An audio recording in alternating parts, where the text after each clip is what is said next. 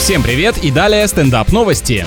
Двое жителей Одессы украли автомагнитолу и суд вынес им условный приговор, который останется таковым при выполнении дополнительных наложенных обязательств в виде чтения книг. Парни стащили прибор, через который их можно послушать в аудиоверсии, как делают все современные люди, но нет, будьте добры по старинке в качестве наказания. В списке обязательной литературы для новоиспеченных воров оказались приключения Тома Сойера, приключения Геккельбери Фина и Белый Клык. Произведения подобрали, конечно, оскорбительно низкой сложности, как бы намекая, что для зарабатывания денег головой надо думать, а пока вот он ваш уровень.